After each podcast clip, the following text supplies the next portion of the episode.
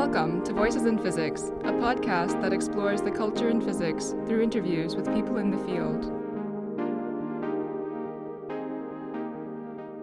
Thank you so much for sitting down with me and talking about the culture in physics and, and your experiences in particular. I really appreciate you taking the time to do this and sort of the, the mental energy of reviewing your experiences. Thanks. I'm happy to be here. and uh, can you introduce yourself? Um, hi, I'm a grad student, sixth year graduating at a large R1 university. Um, and I also went to a research university in my undergrad. Great, thanks. Uh, I like to start off these interviews by asking people what got them into physics to begin with. Do you have a memory of what got you into this field or and when that was?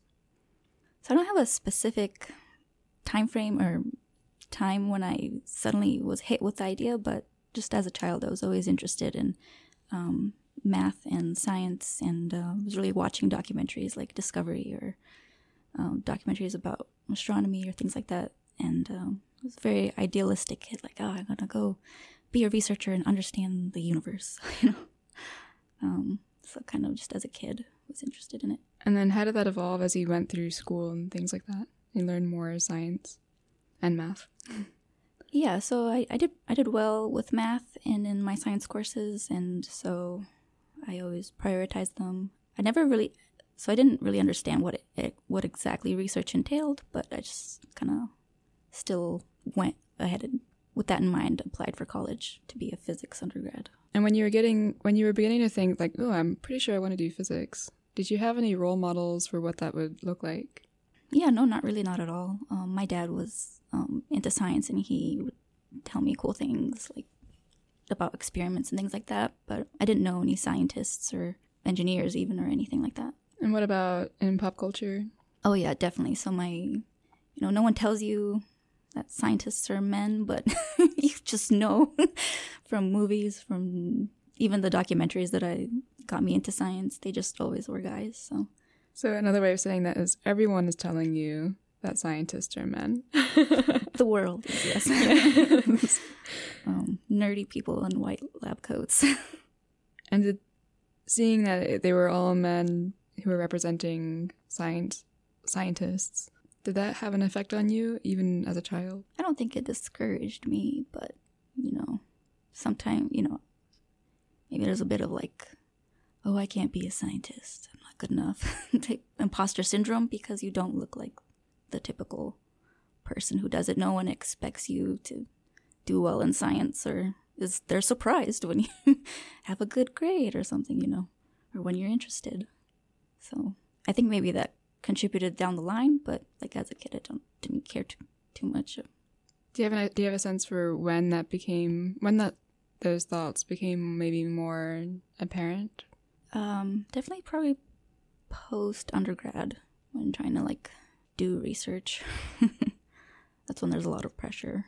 And um, every time you struggle, maybe instead of like, well, maybe I should just ask for help because that's what you should do when you're researching and learn from people. It's like, oh, I'm not good enough.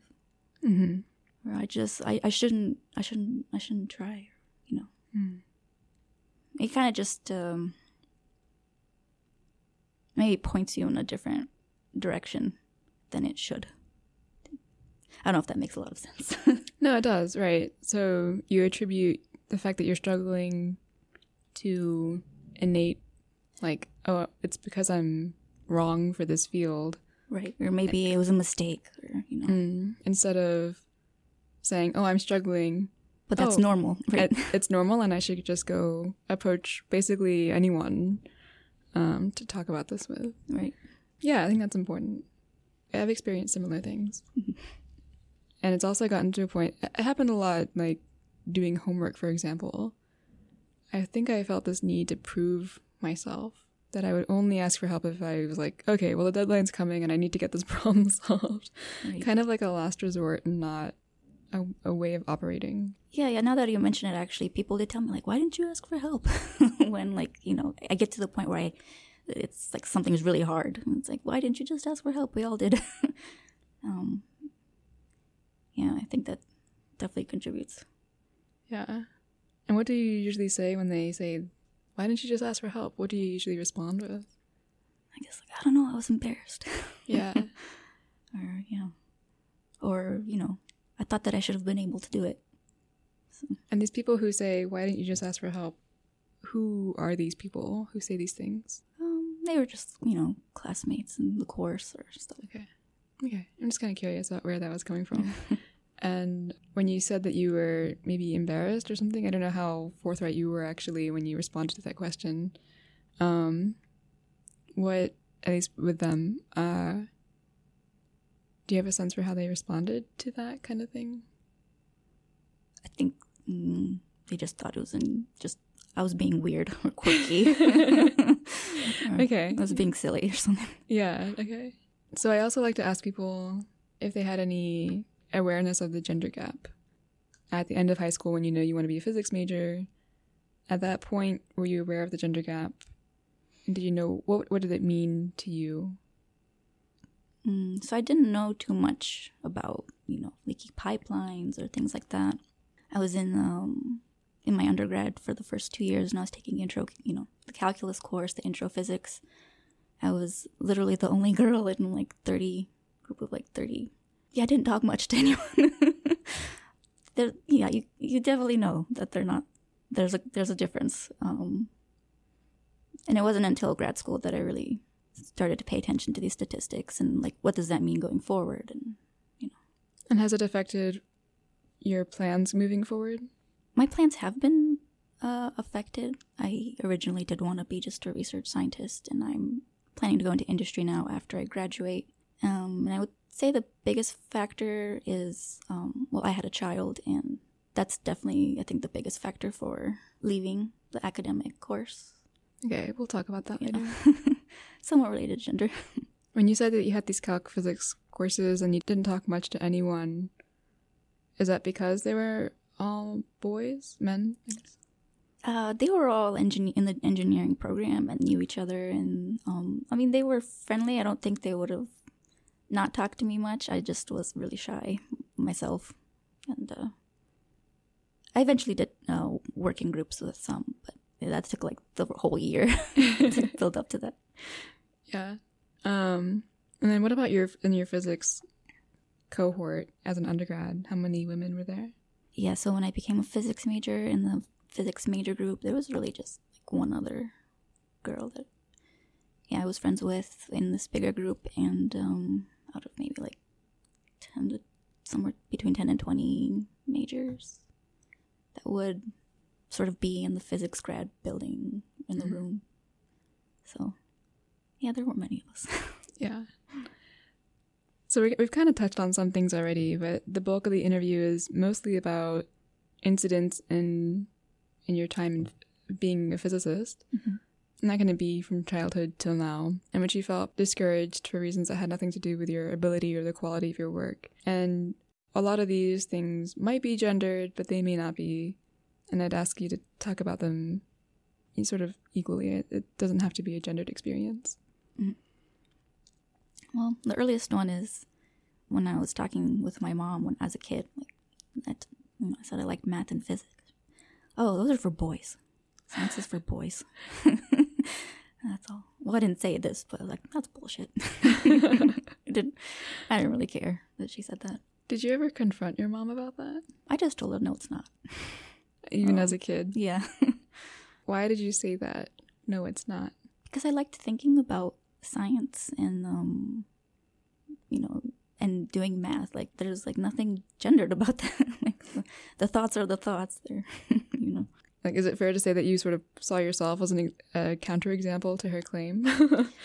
I, th- I think it's not so much like how I saw myself versus like I felt like I was doing it. yeah, right.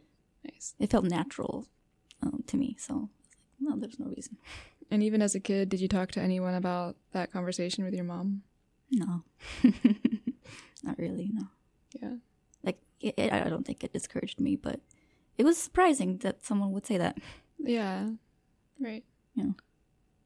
And do you have other incidents, maybe in undergrad or high school, I call it, or grad? Um, nothing is like obviously potentially discouraging like that, but you know, I've I've experienced like these like sort of microaggressions in group settings. Like you know, you'll say something in a group, and it's like no one heard you, but then a guy will literally repeat it verbatim and, oh, that's a great idea. Mm-hmm. Things like that, or in group meetings, if someone asks me a question about my project, a guy has like sometimes responded on my behalf. I'm like, okay, cool. I was half right about what I did, but thanks. um, so little stuff like that does happen. I mean, I know that other people like have way worse stories than that. Yeah, but I mean, th- this whole thing is about your experience, and I want to talk a little bit more about what what how does it feel when you say something in a group and your contribution is not recognized until a man says it, and then it's his contribution, or what happens in a group meeting when your project comes up and then some guy responds instead of you. What does that affect on you? It makes me angry in the moment, and I kind of get quiet. I just kind of like seethed on the inside, you know. I don't really say anything, but probably when I like I can't like instantly let it go or anything. So Mhm. I kind of stay a little bit angry, and I feel like the next time I speak up, I sound maybe a little bit short. Uh-huh. I feel like people don't really notice though. Um, people don't notice what. I feel like people maybe don't really notice that that's happened. That you know someone spoke over me when I was asked a question about my work specifically or stuff like that. But Have you ever found a way of pointing out that they've done this? Not saying that you should, Mm, but just I think maybe sometimes I'll try to speak up more, uh, like to counteract, and like try to be the person answering the question. Mhm. but you um, sort of have to consciously do it. What really annoys me is when like there's another woman in my group and she's senior to this dude, and he Mhm. talks over her or interrupts her. It's like it's not cool, man. yeah, Can you think of ways that that could be addressed? Hmm, good question. Um, not really. Without like pointing it out, mm-hmm. making it really awkward, or Yeah. So what's stopping you from pointing it out? Well, it's like if no one else acts like they noticed anything weird, then if you kind of point it out, it seems like you're being disruptive or you're making a big deal out of something that, you know, is no big deal. You know, if it's if that's just the way things are, that, you know, women get talked over or there's some power dynamic, if that's what's normal, then you pointing some pointing it out is out of the normal, out of mm. you know. Then you're out of line. You just don't want to draw that attention to yourself. Yeah, but maybe I should. Screw it. And I'm not saying you should or shouldn't, but I, I think it's really important to point out that if no one else is giving you, I've I've been in a situation where someone did the stereotypical thing. In this case, this happened actually very recently. Uh, I was talking about this recording project with a friend who's a man, and we were at a table with other men. And I didn't know the other other men; I just met them. And one of them overheard the conversation and said, sort of, sort of leaned over the table and was like, "But don't you think all this? Don't you think it's really unfair that women are given an advantage in hiring? You know, talking about how women, people are trying to get more women faculty, for example, or Mhm. you know, diversify their faculty." Um, and I was like, "Oh my god!" And I looked at my friend and I made eye contact with him, and I was like, "And here we go." and it's re- it's a big relief to have someone there who's on the same page. Yeah. And there's some ways in which you can open yourself up to that person in a meeting to make to sort of like make eye contact or something and like at least have this agreement of like this thing is happening right now in real time. But you kind of have to have that other person recognize or be aware of what's happening. But yeah, I agree that it if you are the person pointing it out in real time, it makes you look kind of like an asshole. Yeah. yeah, we're all trying to talk about science here. What are you doing? Um, but then again, that's also me not saying that you shouldn't do it. now that we, since we're talking about it, I think when I, um, I feel like this happens a lot when guys are coming for like postdoc interviews or job interviews.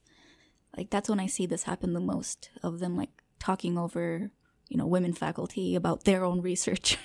I mean, it's shocks. Sometimes it just really shocks me that it's, it's so rude.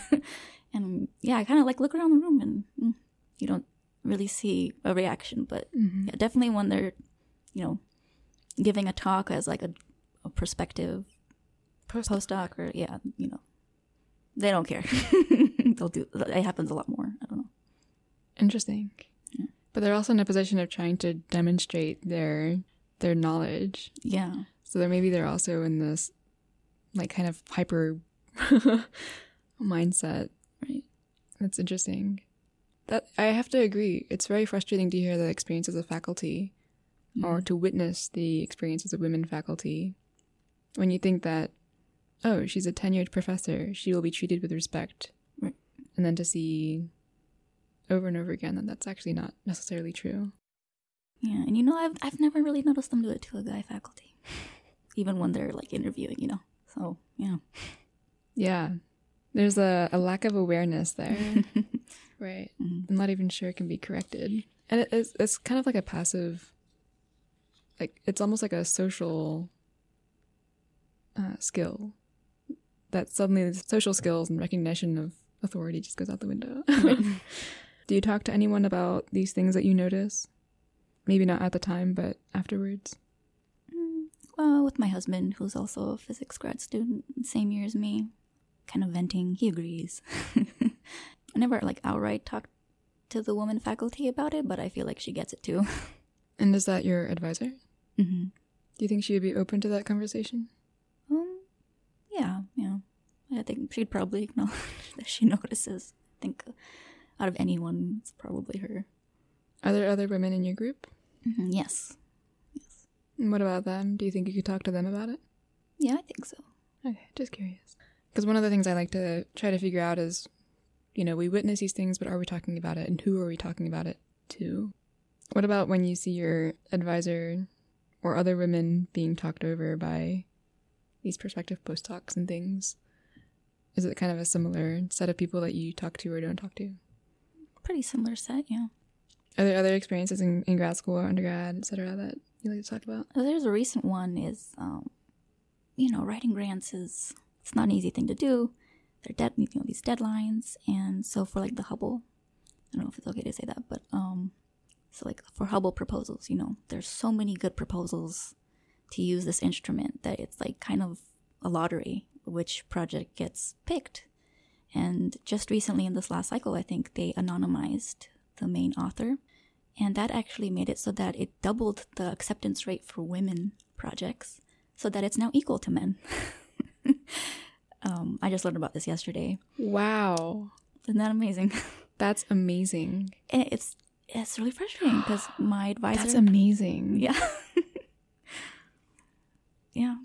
So, what does that tell you about the grant writing process? I mean, my advisor is writing one now. My other advice, you know, advisor who's a postdoc, she, she's writing one. You know, she's written some. We've had one rejected. You know, it's a competitive process to begin with, but then there's this extra hurdle. You know, like, man, it's already rough. you know, I'm get, getting penalized. But that, yeah, that's an amazing statistic to me. And it, this this just happened in the last cycle, so I think there's some statistics that can come out of that that haven't been looked at yet. So something to keep an eye on. I had to like stare at that for a while. That's shocking. yeah, I mean, because it's huge. Like if you get a Hubble proposal, that that's a that's a big deal for your research and for your career trajectory too. You know, it's not just the Right. the the, the Science. great data that you get, which is Yeah.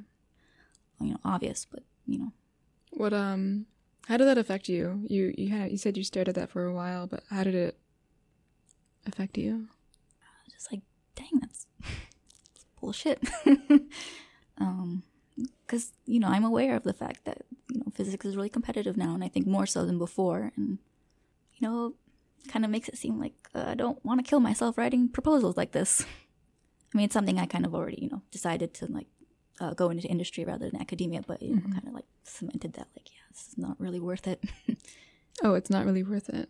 And that when you say it's not really worth it, you mean because there, there's this added hurdle because you're a woman? yeah like it's not you know you don't really have the energy to kill yourself you know putting together this awesome proposal where it already has low chances but then on top of that you know you're even less likely i mean hopefully they fix the process now that it's anonymized but impediments like these are everywhere Mm-hmm. Yeah, and these aren't the only competitive grants that you're, you know, writing. right Did you talk to anyone about the this news article that you found? Uh, no, it was actually my sort of my advisor who's a postdoc. Um, she's like a co-advisor who mentioned this like on social media.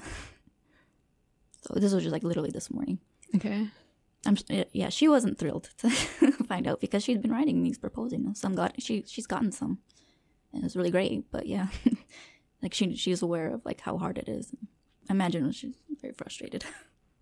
Yeah, that, it makes me angry to hear that, just because it's like, you know, there are people out there who think that women, you know, given what the story I just told you, there are people out there who don't believe that women are discriminated against and yet we we know very clearly that this is the case yeah.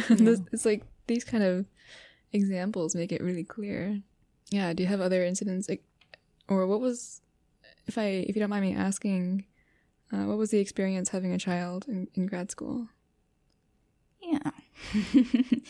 Um like off the bat i'll say that like um you don't get paid enough. Um, my husband and i are both grad students so we both have the stipend. And physics is actually one of the best paid you know mm-hmm. you get the best stipend out of the stem field we used to be able to save a little bit of money but since having to pay for daycare like um, you know we've pretty much gone through all our savings and yeah definitely could not afford to not graduate um, mm-hmm. this year so get a job that pays you know in my group i feel really comfortable having had a kid i don't feel like i'm i'm judged because other people in my group have kids and they understand what it's like and you know sometimes um, you know your baby's sick and has the flu or something from daycare and you can't take them to daycare so you just you have to stay home that's just what it is. Mm-hmm. and you know having uh, people in your group who understand that is like crucial because like there are other groups in the physics department where like you know you don't get time off you but when you have a kid you're just forced to sometimes yeah, it's hard to stay late because you have to go pick them up from daycare. Daycare closes, um, and you can you can work after you put them to sleep, but then you're just working nonstop. It's exhausting. You know, you see a lot of articles about work life balance, and honestly, I think that's just a load of crap.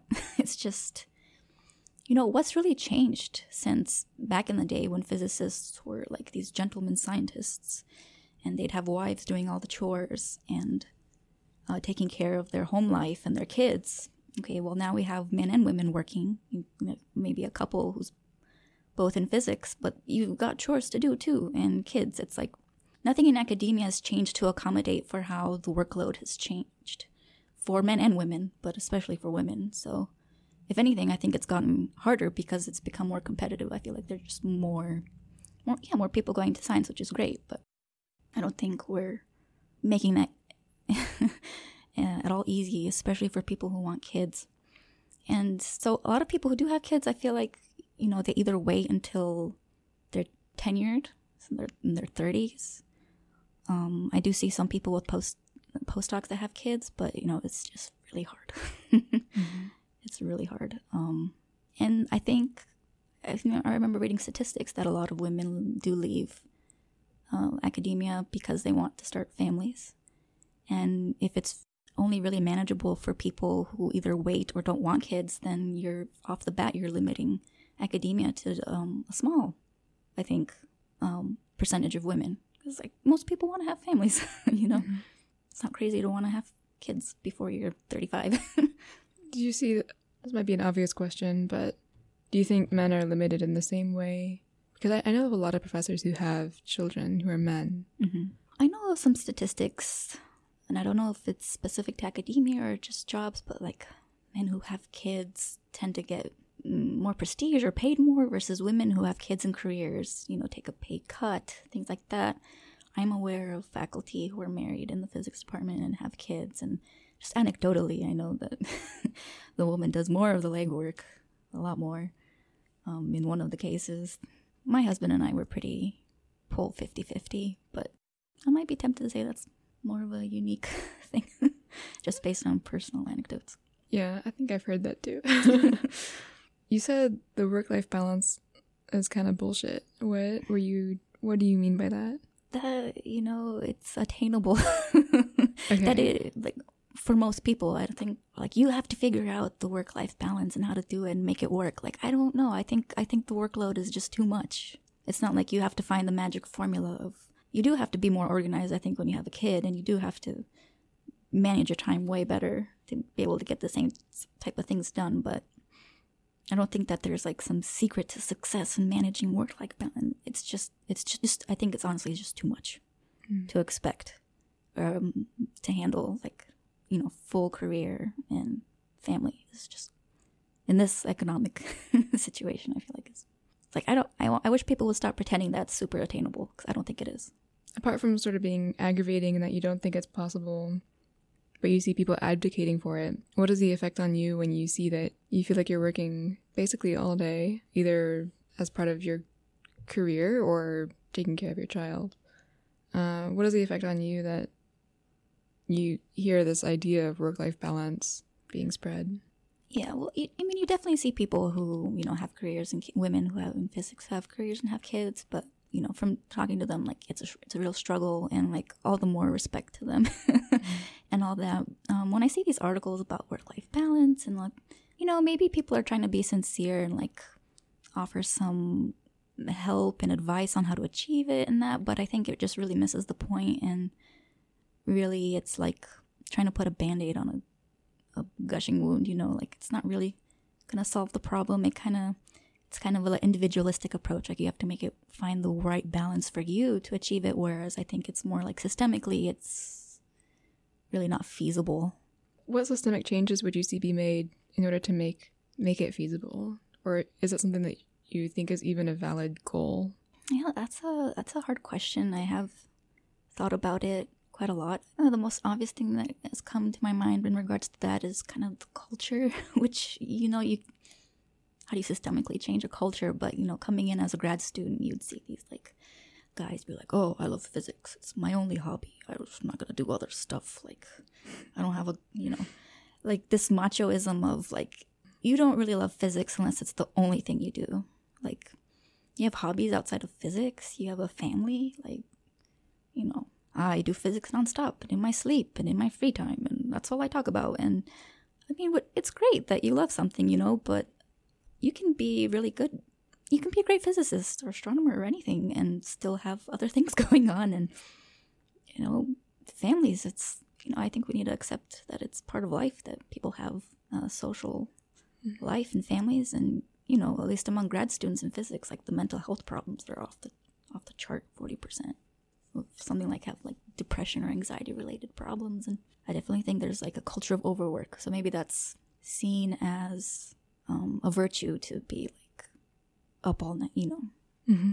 working constantly at your you know on your project or whatever but yeah systemic fix like i don't know like i said like uh, you know what's really changed since the time of like gentlemen scientists who had housewives and serve you know i don't see how anything's fundamentally changed since then to make uh, academia more accommodating to other people. You know, I think academia, kind of as an institution, um, is there to kind of propagate status quo of how things go. I honestly don't think we can like really fundamentally change how it works in isolation to like society at large. that sounds like really mm-hmm. big and lofty, but I mean, I'm sure there's some like reforms, like you know, anonymizing the proposals that are great and can mitigate some of the more um, obvious excesses and problems. But I think fundamentally, yeah, this like work-life balance thing, I don't think really can be fixed unless we like really change a lot about how academia works. If one thing, I just wish people would stop like acting like it's super feasible to have like satisfying, great family uh, family home life, and dinner's always ready, and the apartment's clean, and, and your pro- your paper was just published, and everything's you know. it kind of pisses me off after a while. Just not realistic. Yeah, especially since you're experiencing your savings disappearing. Right. um, can you talk a little bit about you said you basically decided to go into industry in part because you have a child, or mostly because you have a child. Mm-hmm. Can you talk about why why that is? Yeah, so mm, partially from a financial standpoint. I mean, as a postdoc, you would you would get a pretty big pay increase, but really, I I don't want to move her around. We don't want to move her around from like place to place, mm, house to house, daycare to daycare, away from family networks, from friend networks. I mean, you can't really put a a monetary value on what it means to have someone be able to like, oh my god, you know, my husband's getting his appendix taken out. I need someone to help me watch mm. my daughter so I can take him. To, like that literally happens, you know. So, did it happen to you? Yeah, he oh, no. had to go, and I was just with him and had to take three buses to the hospital with her in my arms, and oh like, my god, you know, stuff like like emergencies happen. You know, life happens, and I don't want to just move around and be where I don't have anyone to fall back on. Um, and especially childcare costs, yeah, they're crazy and they're wild. Um, I mean, they're thousand over a thousand dollars a month for daycare. Wow. But you know, big cities where the where universities are tend to be, you know, that you'd want to postdoc at. It's I, I think it's even worse in some cases. I have some friends who also left industry and they're in Seattle, and they say like, you know, um, we manage on what we make, but yeah, if we had a kid, we would not be able to afford our apartment. Mm. So yeah, the the the moving around and the uncertainty, right? Because even if you postdoc maybe once, maybe twice, and then you try, you know, you might not even end up being professor. You know, you still have to go through tenure. So even if you decide to just go for it, you know, it's still just so much uncertainty that just even male postdocs who don't have families, you know, they also don't like it. You know, they complain about that. So in and of itself, there's just a lot of uncertainty. And one thing that I've noticed actually is like of the couples that I know who are both physics grad students, anecdotally, so like both that I know, it's the men who are deciding to postdoc and the women going into industry. Because you know, there's a two body problem, like finding two postdocs at the same place. You know, that's really rough. But yeah, I, I was thinking about that earlier today, and I think that's interesting how when there's a couple and one of them wants to stay in physics, it seems like it's the guy. Because mm. maybe if you're in industry and you want to have kids, then you know it's easier to take a break from a job versus like know, people have kids in grad school and as postdocs, they don't stop working. You don't take a year off a postdoc and come back. Like I think that's that's not, I've never heard of that happening. I've never heard of that happening. No, I think you're just kind of forced to have your kid and be a postdoc, have your kid and be a grad student. You just add it on your plate, you know. Right. Yeah. Um, versus like if you're at a company, whatever, you can you get some maternity leave. Hopefully, you know the U.S. doesn't mandate any, but you know maybe work for a nice company. They give you some time off, or you just take a year off the labor force, you'll get penalized. I'm sure you there's some like salary differences that'll occur, but you can come back and it's not a big deal. Versus, I don't think you can really like take a break from a postdoc for a year and come back and go back to being tenure track. At least if it's possible, I've not heard of anyone doing that. Uh, did you take a break? I had two months off, including like Christmas break, but that was just from the the goodness of my advisor, who is an who is a woman. Yes, and also who also had a child. Yes, but I think we got we get two weeks. Our university, maybe because we're government employees. So I, I think there were two weeks that I could take, but which you know. If you have a C-section, you're like kind of told to have bed rest for six weeks, which I had a C-section. I had to have a C-section. was didn't plan mm-hmm. it, but that's the way it happened. Mm-hmm. So you're you're told to have six weeks off by the doctor, right? By the doctor, but the university only technically gives you two, right? And if you have a nice advisor, mm-hmm. then maybe you get a longer break. Yeah. if you plan having your child over winter break, then right. you know, yeah, like those two weeks.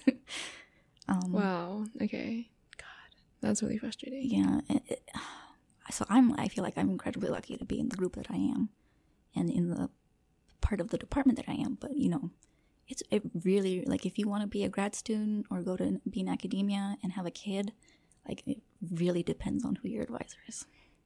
That's just the truth. and you know, I don't think a lot of advisors they might not say that they don't want that to happen, but I, I really don't think personally that they'd be thrilled. mm-hmm. You know. Do you have other incidents you want to talk about at conferences or? pretty okay experiences at like conferences. Um, May I ask, how do you feel about asking questions during conferences or or networking at conferences? I'm a pretty kind of shy and timid person. Generally, I think I've kind of opened up more since. Um, I feel like it's pretty okay for me now.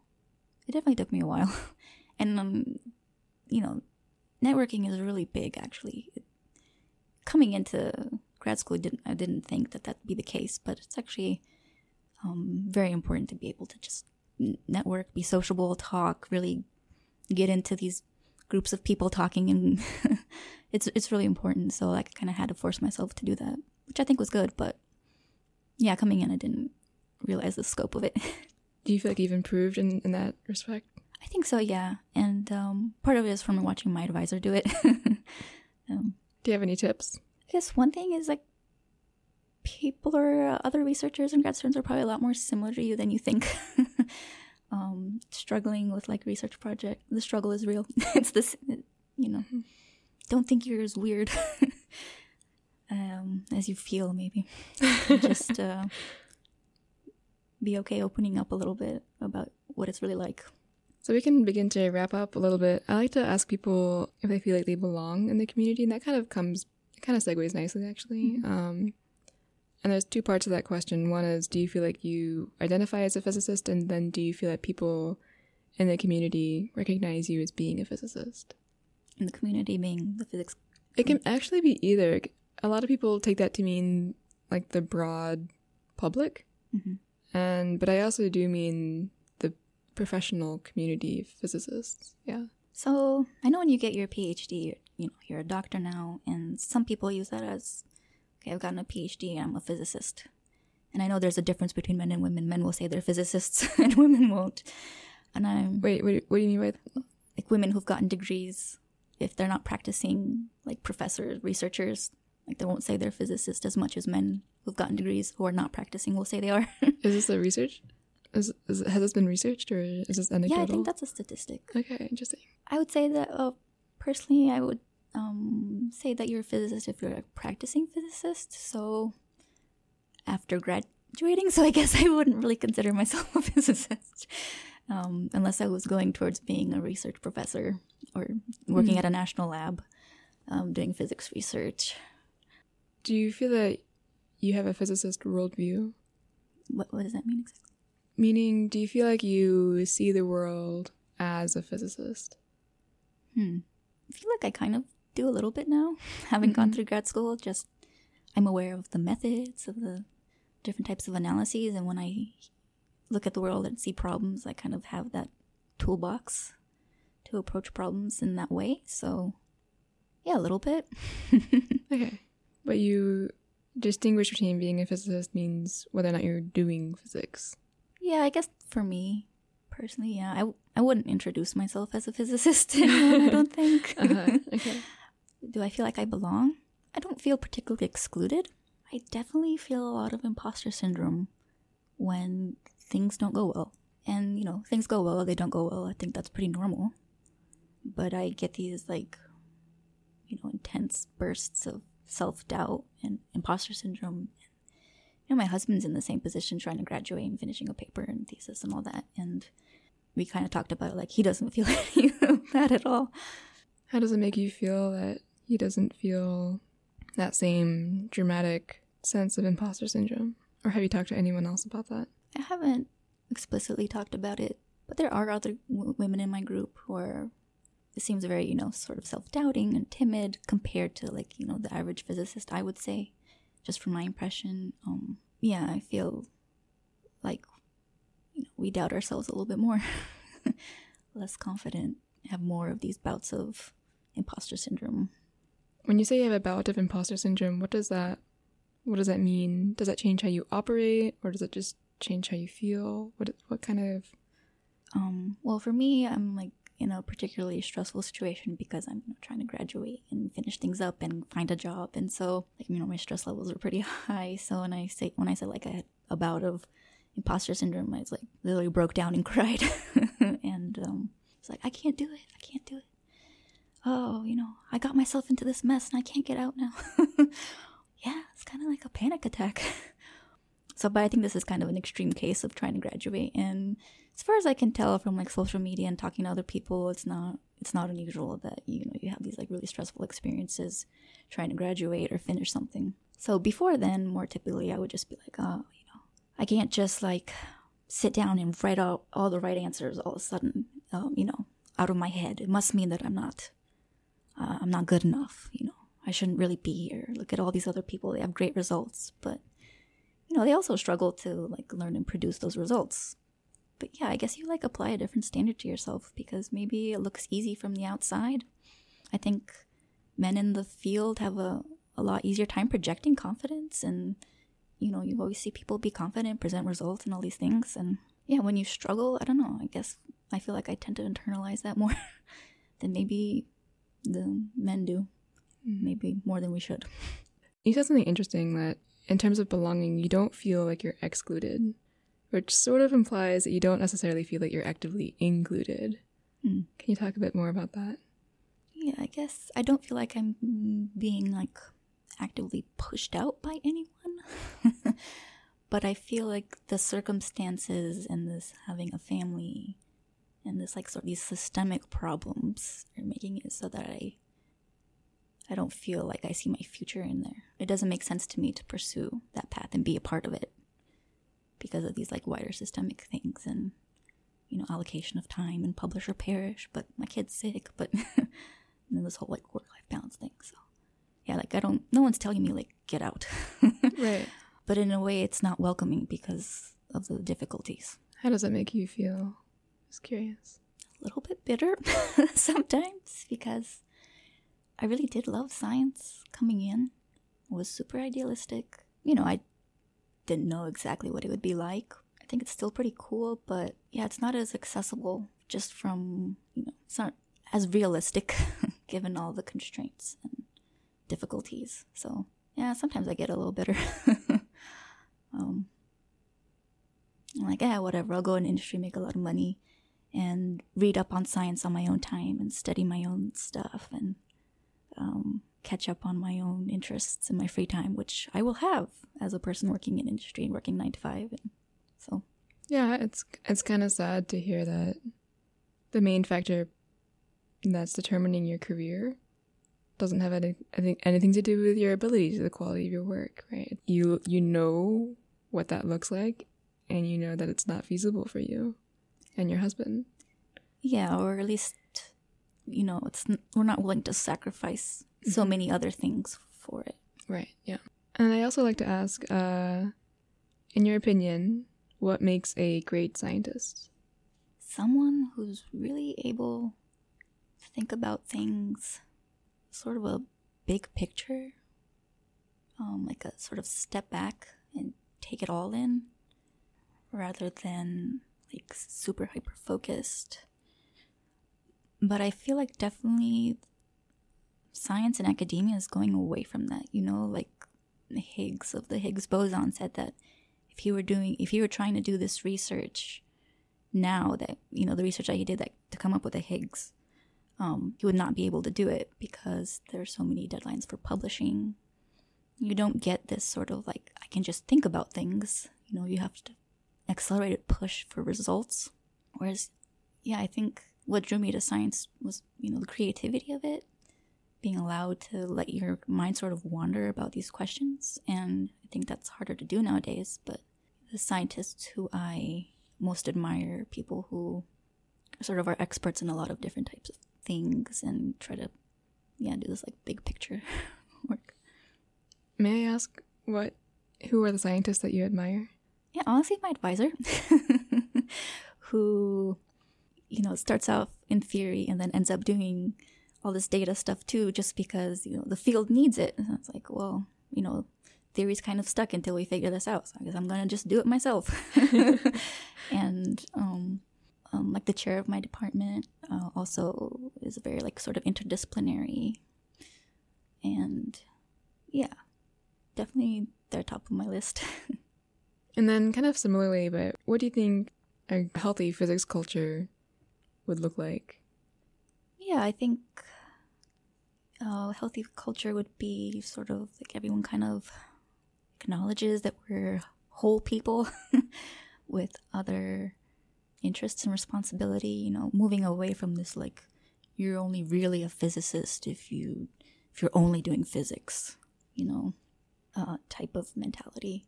I feel like socializing with people outside of physics was really healthy. My undergraduate department had a lot of, well, not a lot, but a weekly one hour social where you know, professors and um, postdocs and grad students, undergrads could all mingle and have tea and things like that. I think that's really important actually. And coming to a larger university in grad in uh, grad school where that didn't happen, it felt kind of isolating. Hmm. So I think having just um, healthier social interactions actually, that's that'd be good. Yeah. Wait, can you talk more about what this kind of? It sounds like it was people from all departments that would participate in these Um, things. No, it was just physics, but it was Okay. all people in physics, like even you know our secretary, Uh-huh. and um, because it was a small department, so it wasn't hard to get everyone in a room, or you know, and we'd know like the professor's spouses, and you know their kids would come to parties. So I think, I think yeah, I think social, healthier social, generally speaking, healthier social interactions would help, and yeah, just sort of viewing people as like adults. You know, you're not just there's a difference from when you're an undergrad and grad st- there's a bit of a difference right? Like you can have a family or you can have these other responsibilities. And that doesn't make you less of a physicist right? Yeah. I guess those would be my main two. Yeah, that sounds good. All right, awesome. Do you have anything else you'd like to add before we uh, wrap up? yeah i don't know. Uh, it's great talking to you. I think physics and math is really cool. I don't think it's i think there are a lot of people fighting really hard to make improvements and in terms of the experiences of women and minorities. I think that's great.